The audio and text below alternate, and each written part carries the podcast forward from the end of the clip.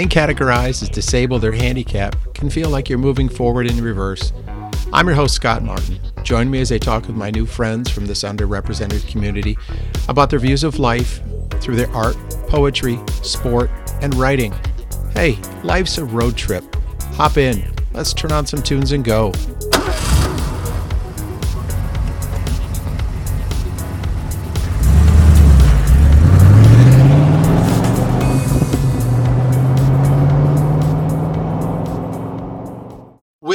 Passenger seat and managing the radio is Deirdre Fagan. Deirdre is the author of the Living Now Awards winning memoir, Find a Place for Me.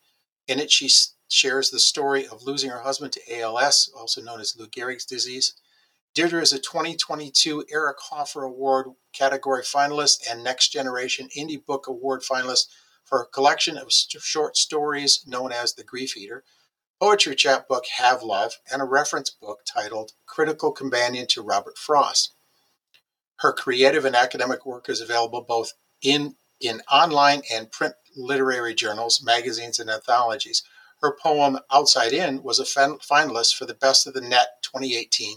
Stepping Up was nominated for a 2021 Pushcart Prize and Best of the Net award, and Homesick was nominated for a 2018 Pushcart Prize. Deirdre regularly attends and presents at national and regional conferences, as well as doing workshops, presentations, book readings, signings.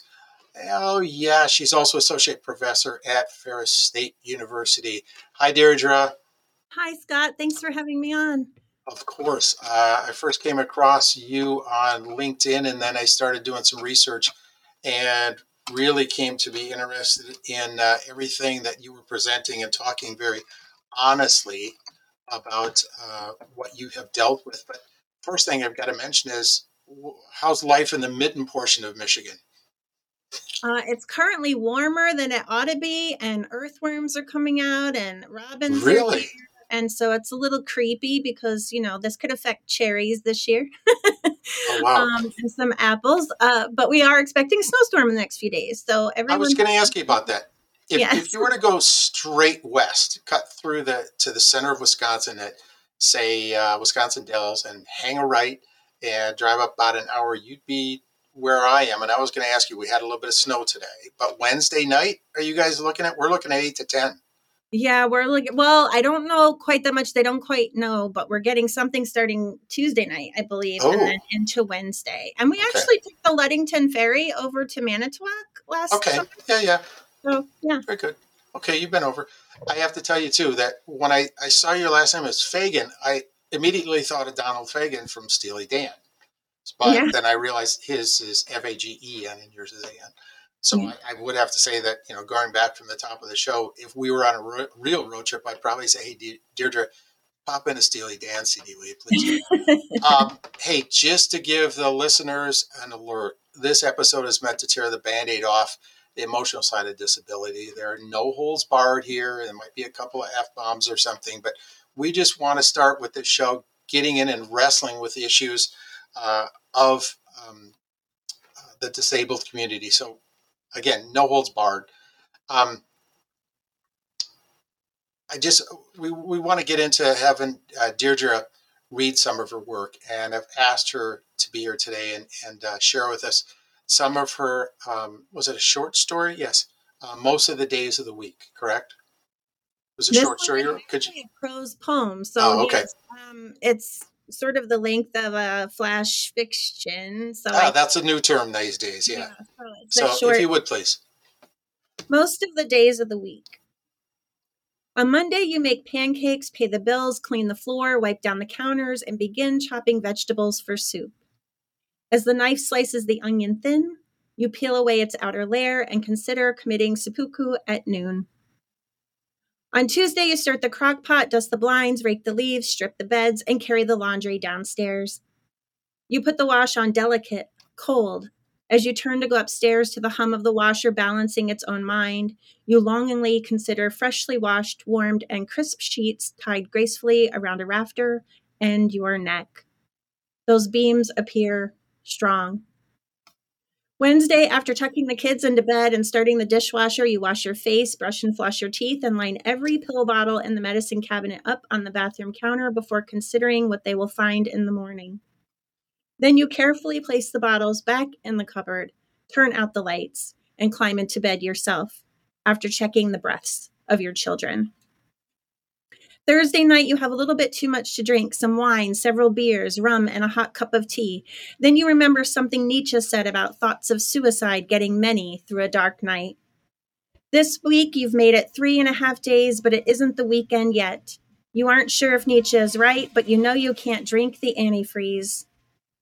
Friday, you go out for groceries and consider high speed, a curve, a tree, or maybe that bridge over there. But you probably wouldn't even be successful. And then what a mess you'd make. No one would be there to clean it up. And the kids? Who would make them breakfast? Saturday, you roll over to turn off the alarm, but there isn't one. A blessing. Shortly thereafter, there are kids on top of you, climbing over you, giggling, offering to get you coffee, begging for eggs and bacon. And so you make your way to the kitchen.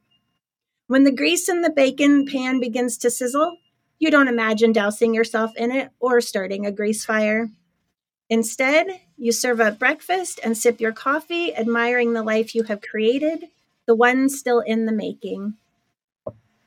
See, that's the first thing I read about you. So when I am digging around for guests and I find someone that I'm interested in, you know, I'll, I'll Google up the person's name and then start digging around, and that's the first reading that I came across. And I have to tell you, it just grab me to okay what's the next thing i can find on this person and and see if there's enough uh, uh, information to really get in and talk about it. But i mean that right there deirdre is something we've got to talk about. Um, what inspired you what do you think led you to writing that? So that one was actually written within the first few years after losing my husband Bob to ALS. And so uh, our kids were nine and four when he died, eight and three when he was diagnosed. Um, and we lost him within 10 months from diagnosis. And so I was thrust into, you know, the grief without him, as well as a single mom. And, you know, I was the sole breadwinner and I had so much on my plate. Um, and you know there were those days that it just seemed impossible to go on. And you know what do we what do we focus on to help us keep going? What is it that we can i think you know the the quote about nietzsche always comes back to me. I love the irony and humor in thoughts of suicide got many through a dark night right? They make it go. through the night but they yeah. still think about it and i think there's honesty in that. I think many many people think i can't go on. How will i go on? Right? Um there's the beckett line i can't go on i'll go on. Um and and you know, we just hope that we make it through that dark night because nothing, I think what I've learned more than anything is that everything changes. Everything is always changing. And if we could just hang on through the next change, there is hope and possibility in that. But when we're in our darkest moments, we think we will always be in them and you know we know that happiness and pure joy is fleeting but we yeah. um, in dark moments we forget that they are possibly fleeting too they often are as because fleeting. when we're in those dark moments it's it's so deep that that's where it is but on the flip side of course you know we're in our happy times too that seems like there's you know no top to it and it's just enduring so again that that's that's the first thing i read from you, and and then I went on to to find some other things, and then the next item I found was uh, a series of short stories that you wrote total, uh, titled "The Grief Eater," and I, will read what one reviewer wrote. Uh, there is so much to admire in these deeply human tales confronting grief, death, loneliness, and despair. Each compelling and complex character reveals an unexpected grace, reveals comfort where one would never expect to find it, and this gives a reader the courage to face the worst. Whether you're grieving or celebrating the beauty of this life, these stories will speak to you. Again, Deirdre, that's the second thing I, I read about you, and I had to dig into it more. And right there, I, I was set on, oh, I'm going to reach out to this person and see if they come on the show. but now that we're talking about it, we have communicated a little bit by email. We've been able to share some stuff, but it's important for us to share a lot of the emotional stuff um, for the show. And that's what I'm trying to do with taking Life's a Road Trip in a little bit new direction on, again, ripping the band aid off. Let's, let's talk about what the emotions are. Um, what was your inspiration for the grief eater? So I think I, I will begin um, to answer that question. I just want to say at the beginning that just like the last uh, poem, the collection, uh, as revealed through that review, tends to most often end on a hopeful note. And so, one of the, I think, what has emerged as one of my signature marks is that I go deep. I rip the band aid off. I reveal a lot. Um, and it, you know, I share a lot of emotions, whether it's fiction or nonfiction. But I, I think the signature mark is I frequently return to hope at the end of a poem, at the end of a story. Um, and the grief eater is and i think that's how i live you know so it's mm, reflected okay. in my writing. I've i've experienced a lot of um, loss and suffering and challenges and you know what's kept me going is the belief that there's hope and possibility if you can ride out those storms. But you know as i mentioned when i'm in the storms and when i'm in my next storm i will have to remind myself of what i'm saying right now. I've been saying that too. I happen to be, you know, momentarily in a in a respite. yes. And so during the respite, I, you know, I'm sharing what I've learned when I was going through storms and I too will be in a storm again. I feel like this is what life is. Um, I have a good friend who said to me a few years ago, I said, I, you know, I'm on a hill, but there'll be more valleys. I said, life is mm. hills and valleys. And she said, yeah, why did we ever think it was anything but? And I think there's something to that. We're sort of taught in our society that life should be or is or ought, you know, it, it ought to be all hills, but that's not a realistic view of what life is. You live long enough, there's a lot of valleys. So in the yeah. Grief Eater, the Grief Eater was born Yes, for my inspiration. It was actually uh, when I turned to creative writing, I you mentioned in my bio that I wrote a reference book to Robert Frost. My training and background as an academic is in literary scholarship, and my dissertation was Frost, Dickinson, and Hardy. And I spent the first decade as a professor producing more literary analysis, criticism, scholarship, and then um, that book actually came out in 2007 and none of my family members were alive um, my birth family members. Both of my parents and both of my brothers i lost um, by the time i was 36 and my my father and my remaining brother died two weeks apart in 2006 so i actually rushed to the publisher to please put a little note. They all they could do at that point was put it on the copyright page mentioning my family members. So when it when i was holding it in my hands nobody was there to see it. And I felt very lonely because I had no uh, my my siblings had not married or had children. Uh, my parents were gone. I, I had never had grandparents on one side, and on the other side, they were gone, and I hadn't been close to them to begin with. I was really kind of lone, and um, I felt isolated as a griever. There were no resources for the position I found myself in. You often hear adult children say, "I'm orphaned," you know, even when they lose their parents and they're they are themselves 65 or something like that. But I so I had that, but I that feeling of I have no parents, but I also had I have no siblings. I have none of these people to share my memories or to care or to be there for my children. And so I started to turn towards creative writing to express the emotions that I was feeling. And at that time, I expressed them through fiction. And so the Grief Eater is an assembly of characters who are all coping with different types of grief, different losses, and in different ways. Most of them, what what your average person might consider peculiar, usually in socially unacceptable ways. Um, so they they act in i think what are very honest and true emotional ways but not uh, socially acceptable ways. And so they go we follow them on these various journeys. For example i have a man who grieving his wife just starts dialing random numbers seeing if he can make a connection with someone. That's interesting.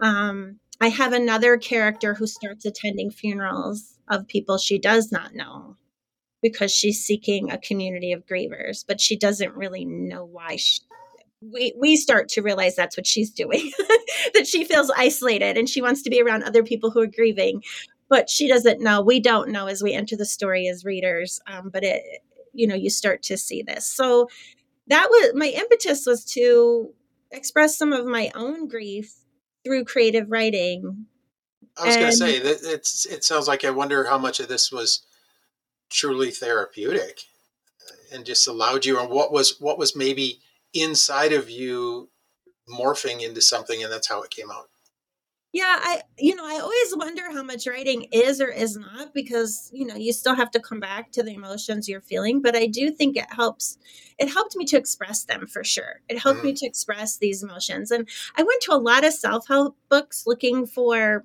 insight something that would help me and I found none that really spoke to where I was. It was either giving me information I already knew because I'd already lost, you know, a parent and brother and other, you know, other people before I lost my father and brother, um, or it just wasn't speaking to me. So I found myself going to poems I'd read earlier, stories I'd read earlier, and I think a lot of people go to creative writing as well as nonfiction self help to mm. feel a kind of kinship so, you know, I love conversations like this when we're, uh, when we're doing the shows. It makes my mind drift off of my notes. Uh, most of the days of the week, that was written before Find a Place for Me, correct? Yes. The Grief Eater was written before Find a Place for Me, correct? Before most of the days of the week and Find a Place for Me. Yes. So, um, yeah, The Grief Eater, while it came out in 2020 as a collection, many of the stories were born in the late 2000s and early uh, 2000 teens and that was also when i was segueing into poetry. Um, and i and i wrote more poetry after i lost bob in 2012 and i didn't start find a place for me until 2018 seriously. I had written some bits before but seriously in 2018 i'm just curious so, or it's curious to me that it seemed that there were steps involved in the evolution of you getting to the point of writing find a place for me because I have a feeling that's where you really, again, rip the band aid. Hey, folks, this is probably a place where people are listening to this in the evening or what the heck, even if it's midday. Maybe we should, Deirdre, what do you have in there? Is that water? Or I was thinking about grabbing a glass of wine because I think that we're we're to that point where I think we could just really get off on tangents and, and really discuss some of this stuff. I think it's really good because I'm learning something about you and maybe about your psyche and how well how humans work and how this stuff really it was uh, stepping stones. It seems to me uh, leading up to you writing find a place for me and there is something you're working on now we'll get to that later but that's where i wanted to uh, just seems like everything is fitting into place for you and how your writing is evolving or how it's maybe not evolving is the right term but how it's stretching your boundaries even further. Um, I think that's very insightful. I mean, I started out, you know, I wasn't trained as a creative writer. I was trained as a literary scholar. Of course, I read like crazy. Um, but I started out in fiction more than poetry. And fiction is a safe place, right? I mean, yeah, oh, yeah. people. yeah, yeah, and yeah, you yeah. can make them do anything. Psych- do crazy things. You know, so I'm often in situations where I think, right now, wouldn't it be great if I did X? But I won't do X because it's totally unacceptable, right? But I can yeah. make these characters do crazy stuff. Well, and then when I segued into poetry, poetry for me is a combination of fiction and nonfiction. It always starts with some emotion or a scene that is true, but I get to manipulate it in fictional ways because mm. it's poetry. So um, I would say you get more of the personal from me, more of my nonfiction self in my poetry. I respect that. But when I tell people, please don't read this as, you know, autobiography or mm. memoir mm. because because I manipulate it. So sometimes it's really not me by the end of the poem. That doesn't mean that it doesn't start with something authentic. Um, and then obviously moving into memoir is a whole other you know you're saying this is true this is how i recall it and so absolutely i had to get comfortable with that and i was also going through you know, I went through those losses of my family members. Five years after I lost my father and brother, Bob was diagnosed. So um, I was, you know, when I was calling my friends to first tell them about the diagnosis, they were saying, of all the people in all the world that this could happen to, I cannot believe it's happening to you. You've been through enough.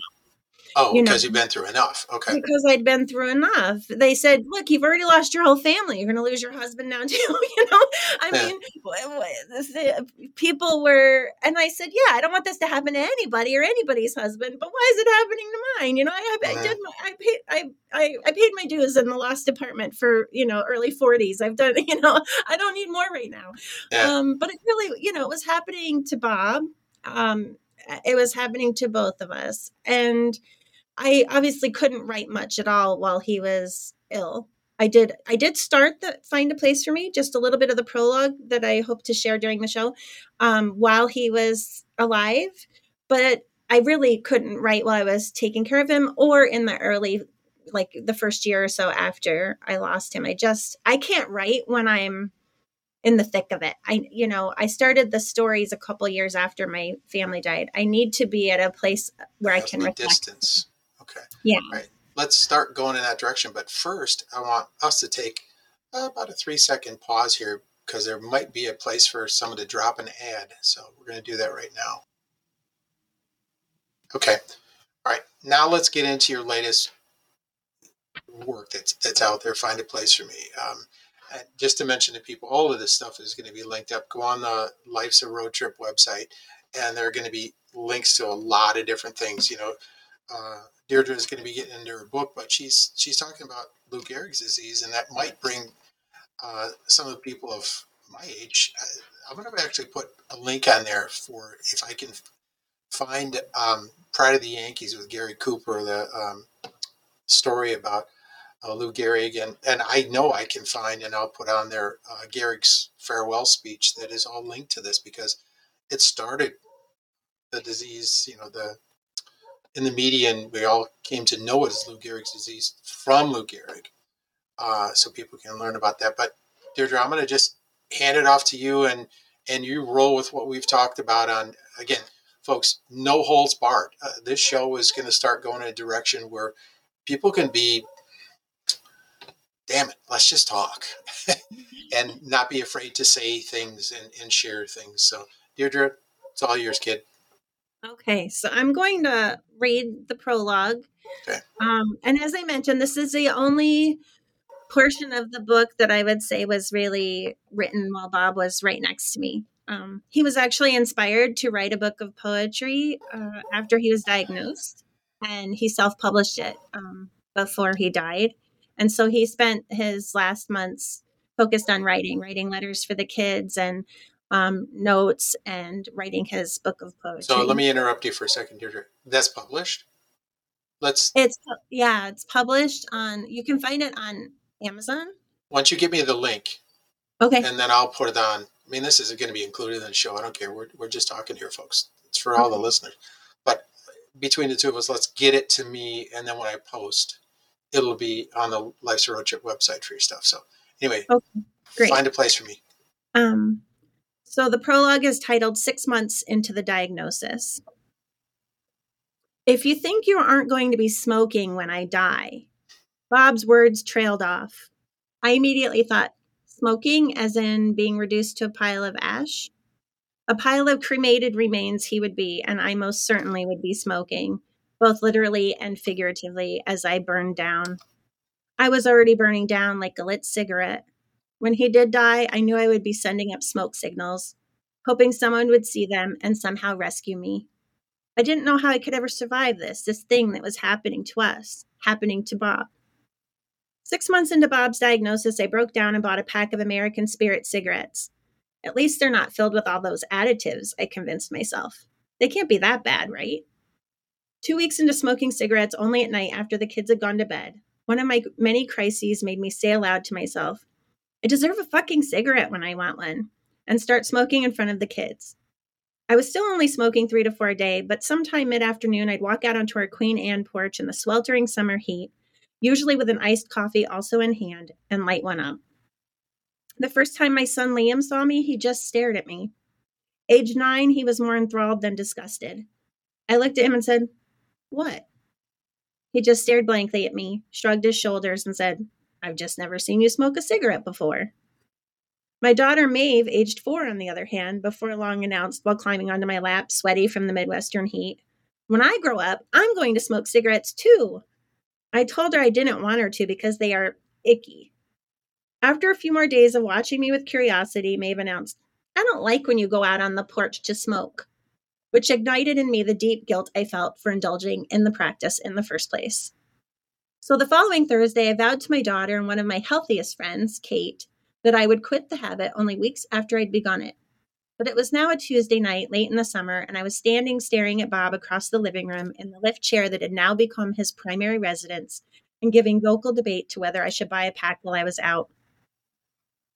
I really want a cigarette, but I probably shouldn't buy any. I decided I would stop, but I want one. I really want one. Bob looked at me as though the answer was obvious, as certain as his diagnosis. Quickly dismissing my concerns about the kids, about my health, he said, I think when you're going out to buy your, your husband diapers, you should also be able to buy yourself some fucking cigarettes. I tilted my head to the left and my eyes upward. After some thought, I shrugged my shoulders with a degree of doubt and said, You have a point. Shortly thereafter, I responded, You are right. And that was just it about Bob. He always saw things so clearly, so plainly. He called it, whatever it was at the moment, like it was. And he was almost always right. Bob was sitting right next to me when I first began to write this memoir in that recliner lift chair he'd been bound to for months with the power chair lent by the Muscular Dystrophy Association he'd become so dependent upon a few feet from his raised legs. It was August 5th, 2012, five days before our 11th wedding anniversary, and just over seven months since he had been diagnosed with amyotrophic lateral sclerosis. Smoke signals. They signal danger. They request the presence of others. They seek the help of others. They signal life. They signal danger they signal life. In my life, smoking cigarettes had nearly always signaled danger or been the result of it. You were able to blend humor in there, which I appreciate and I respect the hell out of, and also humanity, just plain humanity. So I, I thank you for that. Okay. You know, we that's a huge humor was a huge part of how we always coped with everything, but even more so when Bob was sick. Um, dark you think he was doing that? Because I remember shit when I would fake stuff. I was in the hospital for five months, four months after I woke up out of the coma, and I know I faked. Oh God, it's not wasn't just when I was in the hospital. I fake shit all the time because maybe it's because we're a male. I wonder. You're supposed to, yeah, we're supposed to be strong bullshit. I think, you know, uh, I think for him it was more just he saw life as absurd and in this moment it seemed even more absurd. And at some mm. point like what else can you do? I mean yeah. you could cry or you can laugh. I mean there isn't a whole lot of you know i mean you've got to find some way to cope. So for for us it was coping but it was also genuinely funny sometimes. I mean he uttered some really funny lines while he was you know and he would get me and i would get uh, him and we would just laugh until we cried. You're making and, me know, chuckle. This is great. it was, a huge, it was a huge relief. In fact after he was sick and we started doing this he sent out an email to all of our friends and his family and said this is how we're going to play this. And so when you come into our house, you're going to hear us joke about things that maybe you're not ready for us to joke about. But get on board or don't come over yet. Okay. There you go. There you go. There you go. oh my. oh. Okay. He sounded like he he was a cool guy. he was a cool guy. Okay. Back to you. Okay, so I'm going to read another section. This is oh maybe not even a I don't know fifth through into the book. Um, so it's it's still really early um, in our experience with with the diagnosis. And uh, I'm sharing it because I feel like it's really about uh, making that decision of of letting people in or not letting them in In into what you're going through in your life. And that could be something as tragic as what we were going through or just your your daily experiences and struggles. Uh, I, I've developed new philosophies about that. Um, okay. and maybe writing a memoir has helped. Uh, you know, you have to lay it Yep. bare. What can you do? Um, okay, so when Bob was a freshman in college, there was a time when he felt suicidal. He'd always loved physics and recalled riding his bike to the town library to check out books on physics when in junior high and high school, so he naturally thought that was what he wanted to study. He headed off to Rochester Technical Institute as an 18 year old and soon found himself miserable, surrounded by people unlike him, drinking a lot of booze and working out instead of attending class.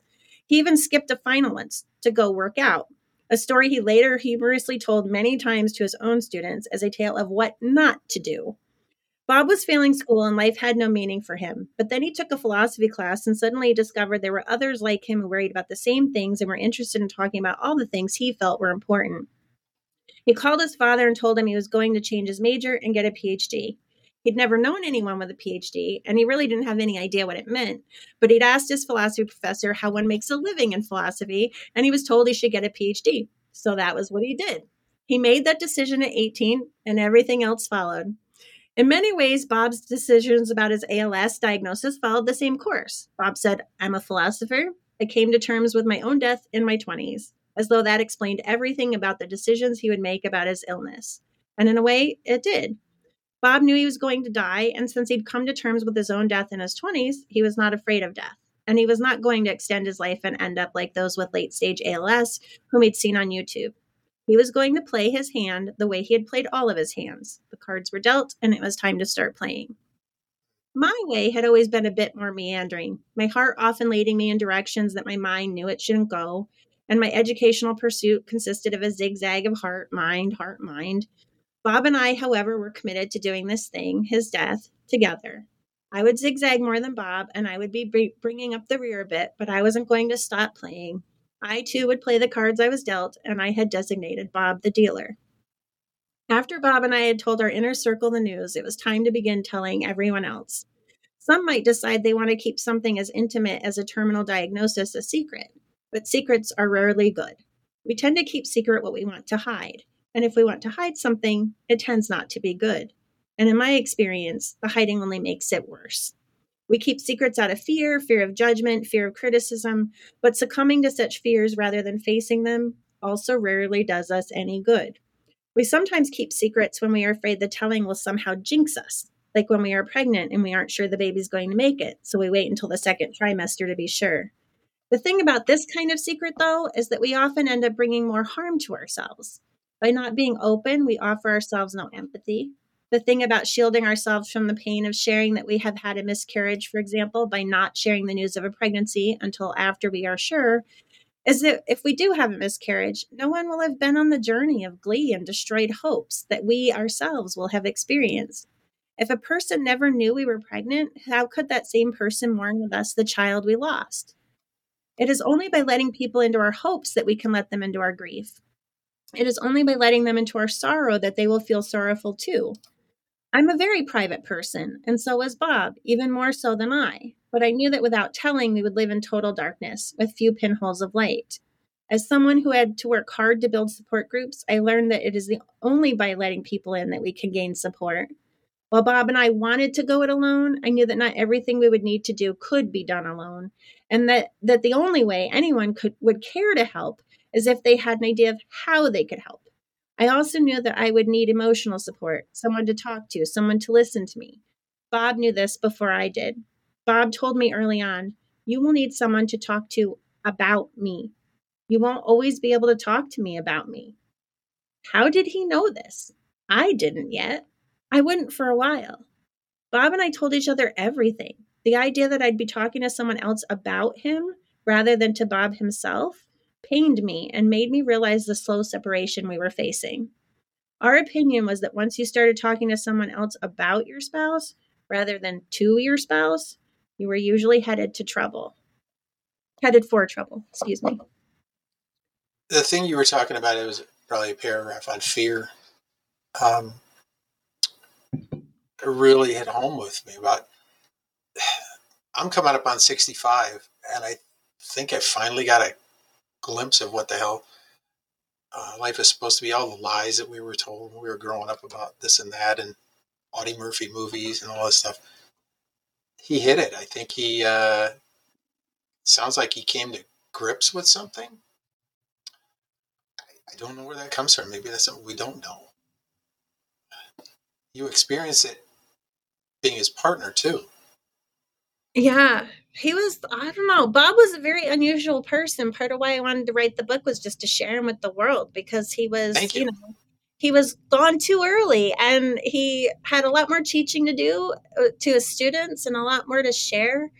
And what always struck me about him was he really was pretty consistent. If he thought something, he kind of followed the course. And I just don't think that's a typical person. I think most No. people can think something and feel something completely different, right?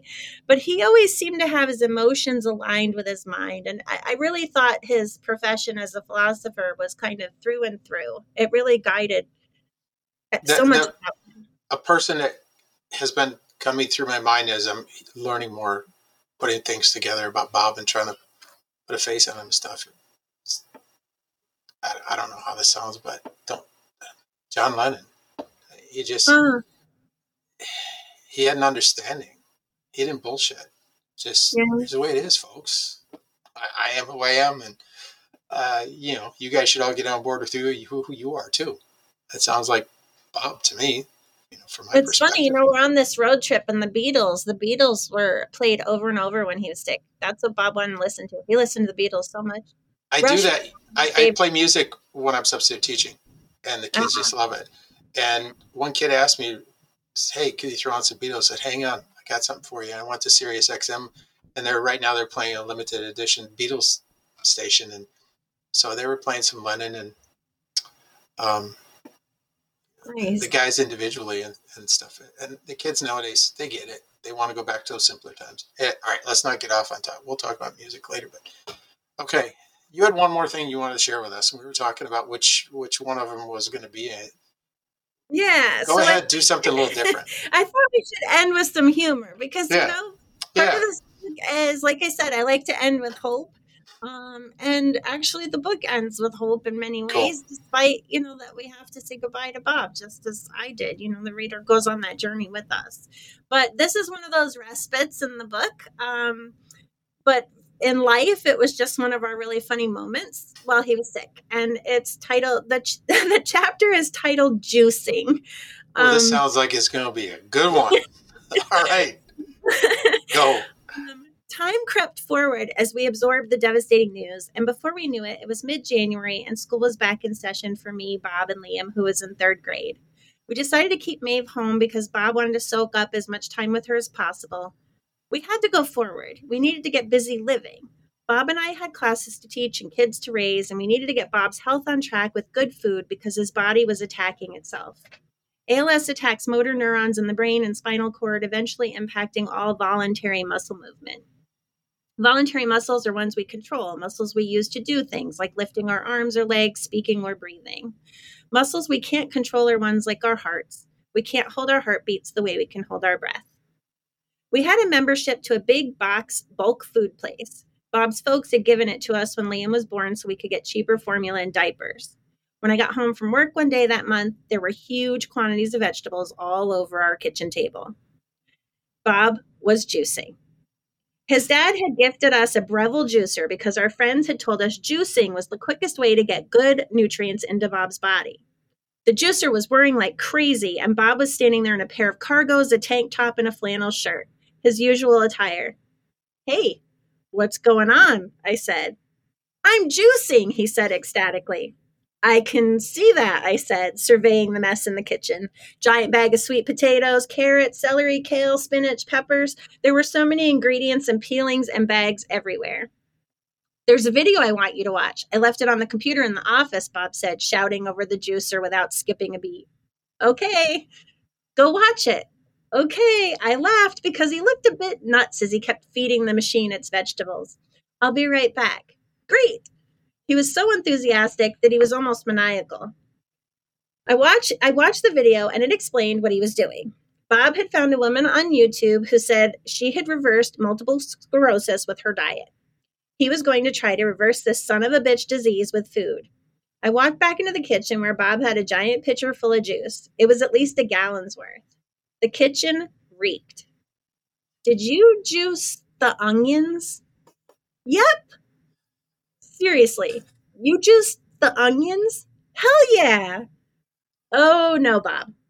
That's gross. You eat onions. You eat them raw. You can cook them. You don't juice onions. That's going to be disgusting. It's going to take over everything else. Oh shit, it is? He said, dumbfounded. Bob could boil pasta and heat stuff. He made mean scrambled eggs because he had the patience to cook them on low. But Bob was no cook. I once had him mash the potatoes, and those fresh, delicious babies were mashed so well that by the time I realized how long he'd been mashing, they had turned into those boxed, made from potato flakes mashed potatoes dished out in school cafeterias. You've got to be kidding me. Let me smell it. The container was a Hulk green, and the smell of onions was overpowering. Yuck! I can't believe you're going to drink that. Bob smelled it. Oh shit.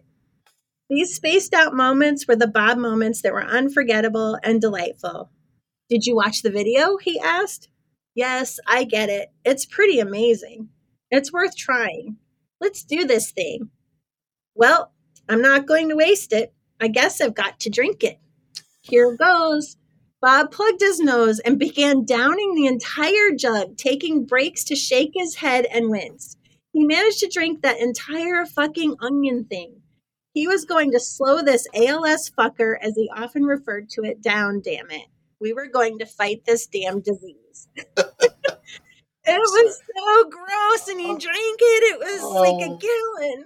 oh, I hope no one. I hope the microphone wasn't. I had to turn my head away, away so I could I could chuckle off to the side, folks. I hope. Oh my god. so nasty, and the whole kitchen. Oh. Uh, you know, yeah. you're you're writing. I, I was in your kitchen with you. Oh my god. he was wise and clueless at the same time. It was what made him lovable. Like that. That, that you got to sell that on a T-shirt. He was wise and clueless at the same time. Uh, uh, I'm going to tell that one to Sue. Maybe she'll start to say that I'm wise and clueless at the same time. Oh, okay. All right. Okay. Thank you for the chuckle. Thank you. I'm glad we decided to say, hey, go do something freaking different. That's good. so there's something, you know, when I was researching you, I was like, yeah, yeah, yeah. Again, I, am going to pull from here, pull from there, and find all these little bits of information, try to get into who the heck you are and stuff. And I, I signed up for your newsletter. Oh. And in there, you stated something you had posted recently on, on Twitter, and I'll read it. When we are hurting, we close off in an attempt to protect ourselves from further hurt. But closing off also cuts off possibilities for happiness and contentment. The way forward is to open to new people and experiences, and, and you left that with a hashtag of love forward. Uh, yeah, that was, thank you. Well, I, I think that become my slogan. Love forward. That's a long slogan, but oh, Just love forward. Love okay. okay. Yeah. I like that. I've never seen that, so you better go out and get that baby trademarked. You know. I I wonder if people understand it without the context, but to me, what it means is you have to put love into the world in order to receive it back, right? And if yeah. we close up and we don't put any out, people don't see us as receptive to it either. So when we're really closed, we become unapproachable. So and, is that that's profound, but is that yeah, part of growing I, up? I mean, not yet profound, but yeah, that's that's where I was headed with that. Was the idea that loving forward means if you open yourself up to all kinds of new experiences with people, mm-hmm. you um there's possibility, right? And there's hope. Yeah. But if you're closed, if you close when you're hurting, which we do, it's a natural response. Um, but if we stay there, then Man, we can't we can't come out of it. There's there's nothing on the other side of that. maybe that's a benefit. It was a benefit of going through uh, being disabled in, in some degrees, or yeah, well, not just being disabled, I guess, about life if we're open to it. But maybe shit has to happen enough to us to a point where we just say, yeah, okay, shit's gonna happen, and I I think you boiled something down, like shit happens. Uh, you boil some things about life down into combining love forward, you know, with the hashtag. That's really good. I, I Um, think circling back to the beginning of the show, it's true that um, you know when we're younger, we we just don't know. We don't No. know that there's going to be these hills and valleys, so we go through them. But I think what what at this point in my life, what helps me get to the other side of any experience is knowing that I that I can right that it it's happened before. So even when it seems impossible, it, it has seemed impossible before. So in a way, there's there's a takeaway from going through the you know what seems impossible We do learn some things. discover that impossible on the other side it's still possible you know like if you can just open yourself up mentally or physically or emotionally in whatever way right to Yeah. and to me that's love you know it's the love that you put out um it's love to to greet somebody in the hallway with a smile i mean it is And isn't it fun? I only want to stay here for a second because I do this uh, as a substitute teacher. I'm walking down the hallway and I see someone with their head down. I was like, "Good morning," and morning. uh, It just it's so odd that it stands out, but in, in a good way that people need to hear some stuff. Absolutely we've lost that even more haven't Oh, we man, oh, we're, that's another show. We're gonna let's not go in there. Oh my, hey, I want to go before we start talking about stuff nowadays, politics.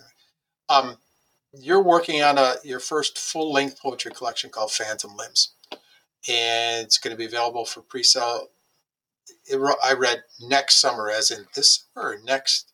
Yeah, this? coming summer. So I'm actually I'm finalizing it, um, and it's due to the publisher in just a few weeks, actually. And then um, they'll be working on getting it ready for print, and then it'll be up for pre-sales. It's supposed to launch in September or, or October, and I'll have a a final date once they have the manuscript and can get it in the timeline. So yeah, Very cool. Okay. I want to do something fun that I've every show I've been uh, doing something at the end of the shows, but I added a little something, a little toy I have now, and we're going to do it now.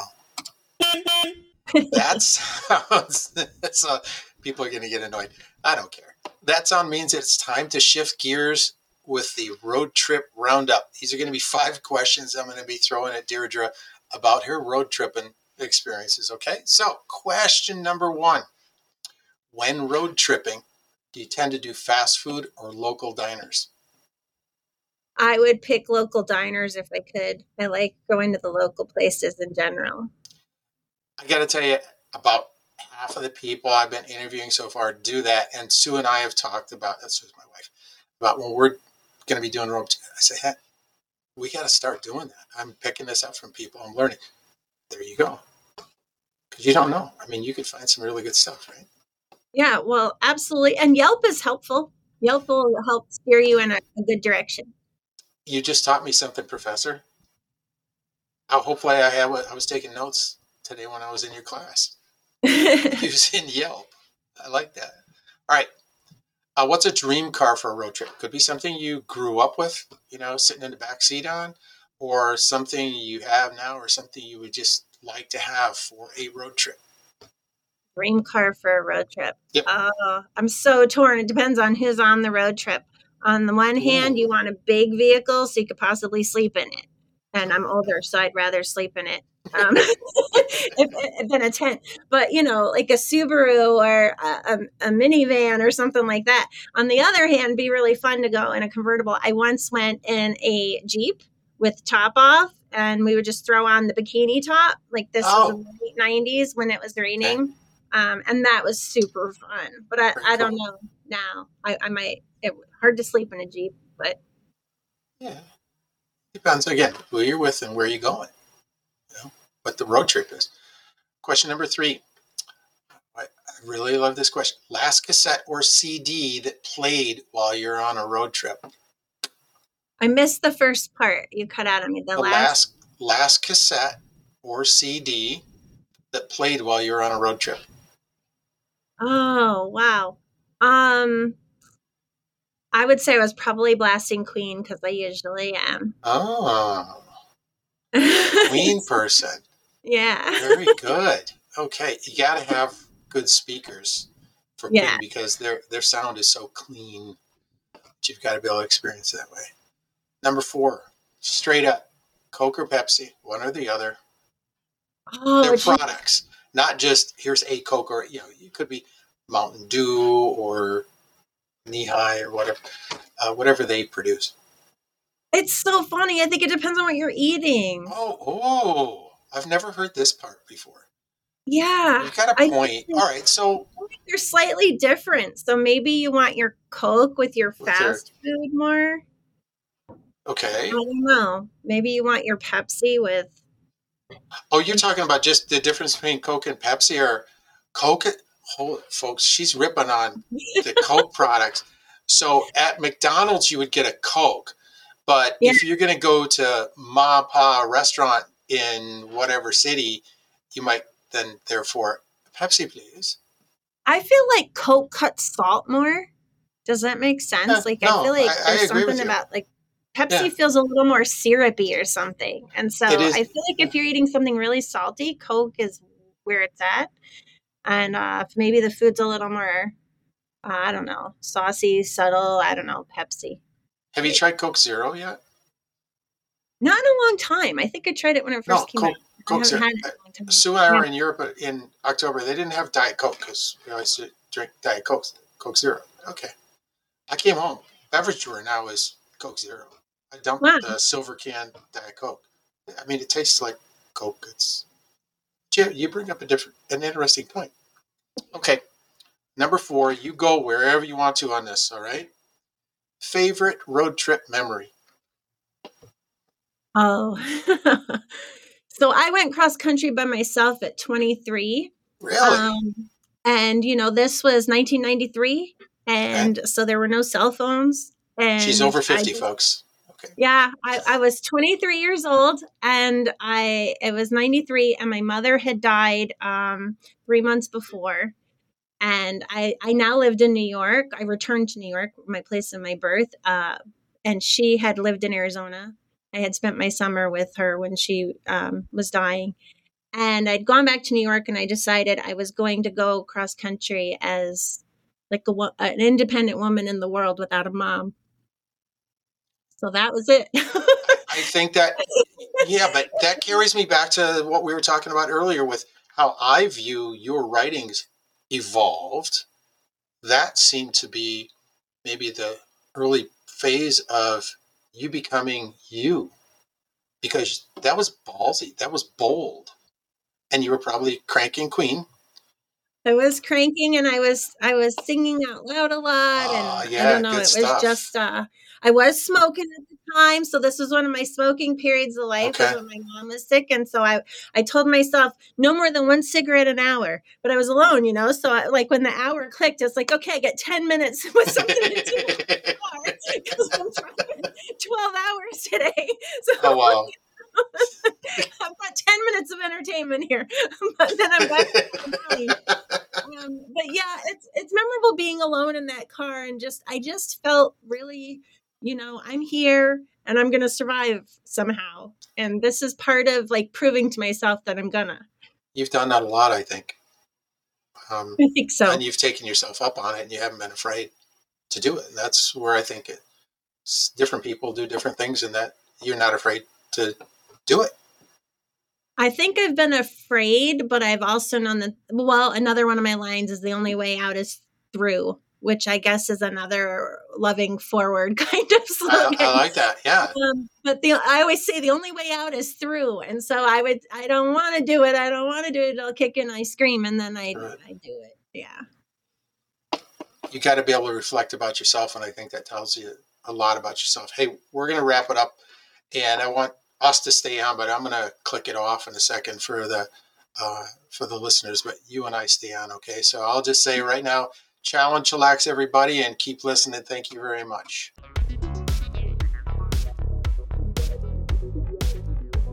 Thanks for listening. Check out previous episodes with new ones dropping each Tuesday. If you don't see a synopsis of this show where you're listening, visit our website at lifesaroadtrip.podbean.com for more information on this week's guest. This is your host, Scott Martin, reminding you that life's a road trip